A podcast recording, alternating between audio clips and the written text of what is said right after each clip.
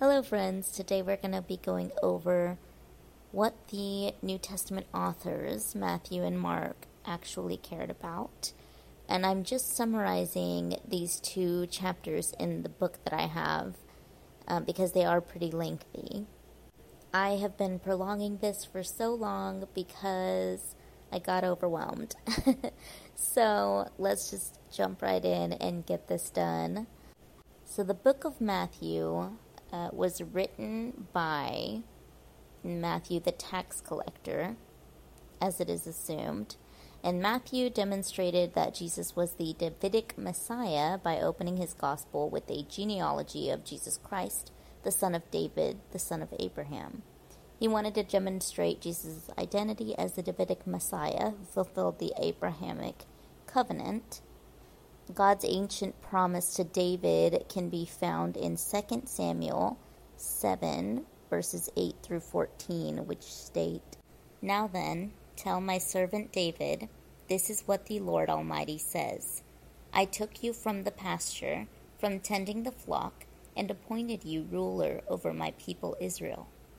I have been with you wherever you have gone, and I have cut off all your enemies before you.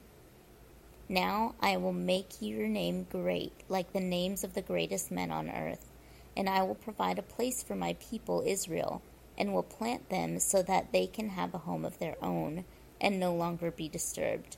Wicked people will not oppress them any more, as they did at the beginning, and they have done ever since the time I appointed leaders over my people Israel. I will also give you rest from all your enemies. The Lord declares to you that the Lord Himself will establish a house for you.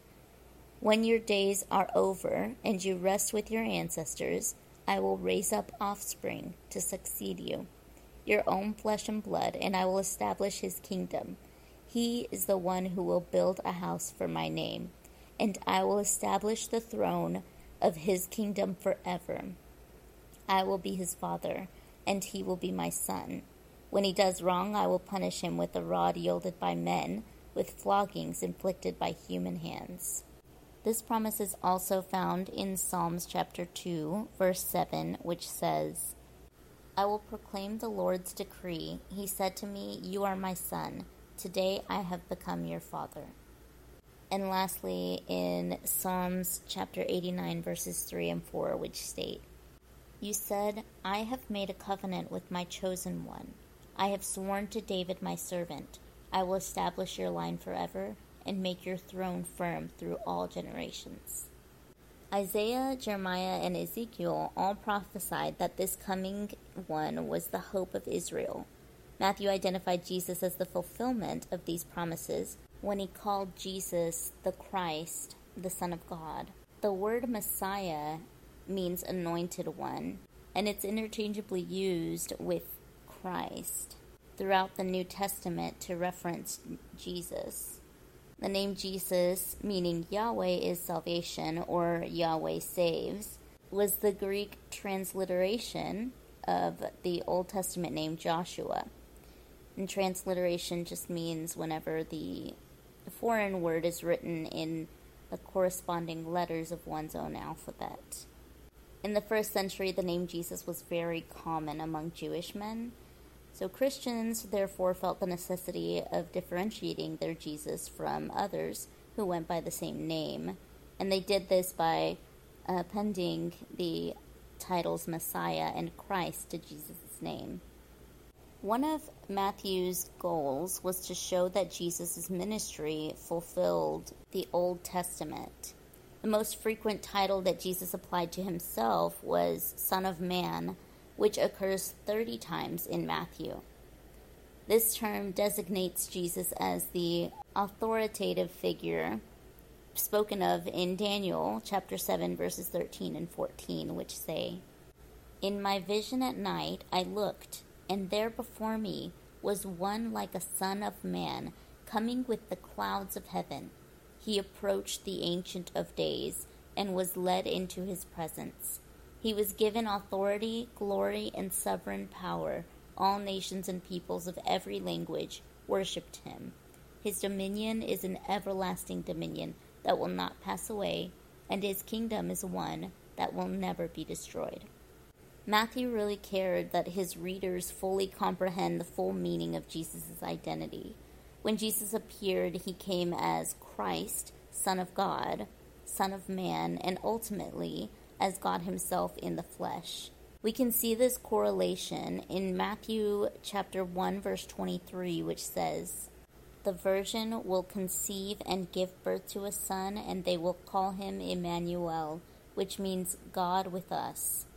Matthew wanted his readers to understand God's character through the life and ministry of Jesus, for God was with us in Jesus as he washed his disciples' feet, ate with the tax collectors and sinners, and ultimately as he suffered and died in self sacrifice on the cross. There is a lot more to this chapter than what I covered here, but if you do want to read this book, I will link where you can find this book somewhere in the description. So, next we're going over Mark's Gospel. Mark's Gospel is the shortest one, coming in at 16 chapters. And in chapter 16, um, it states that verses 9 through 20 have been omitted in the earliest manuscripts. And this is probably because they were technically not part of Peter's memoirs. Mark wasn't a follower of Jesus during his earthly ministry, but rather worked with the Apostle Peter, who served as a source of information for Mark's Gospel. The Mark they were most likely referring to was John Mark, who was a co worker of both Peter and Paul. The majority of Mark's audience must have been Gentile Christians, as he felt it necessary to explain Jewish customs and translate Aramaic expressions. They probably had some experience with suffering for the sake of Jesus, as Mark sprinkled references to persecution throughout his gospel, and he assumed his audience could make sense of Jesus' statement about all men hating them because of their commitment to him. Mark cared deeply about telling the story of Jesus. He was a gifted storyteller. Mark's gospel is a historical narrative, a story about real people and real events but it is still in the shape of a book. Yet, Mark's Gospel is more than a well told tale because it claims to present the defining story for all the world for all time. Mark told the story of Jesus, God's one true Messiah who had compassion on us and gave his life for us. Jesus opened the way for anyone to follow him so that we can learn to love God and others as he did and learn to live with sacrifice and service as he did. Mark's gospel has power because it invites us to live within its story and never leave, to fit our own story within the larger story of Jesus. The reason that Mark's gospel is probably the shortest is because he wasn't there to account all of the stories, so he's going based off of what he's been told but he does a really good job about putting all of the descriptions, descriptive words, and um, irony into his gospel. So, according to Mark, the religious leaders mocked Jesus while he was dying on the cross. They said, He saved others, but he can't save himself.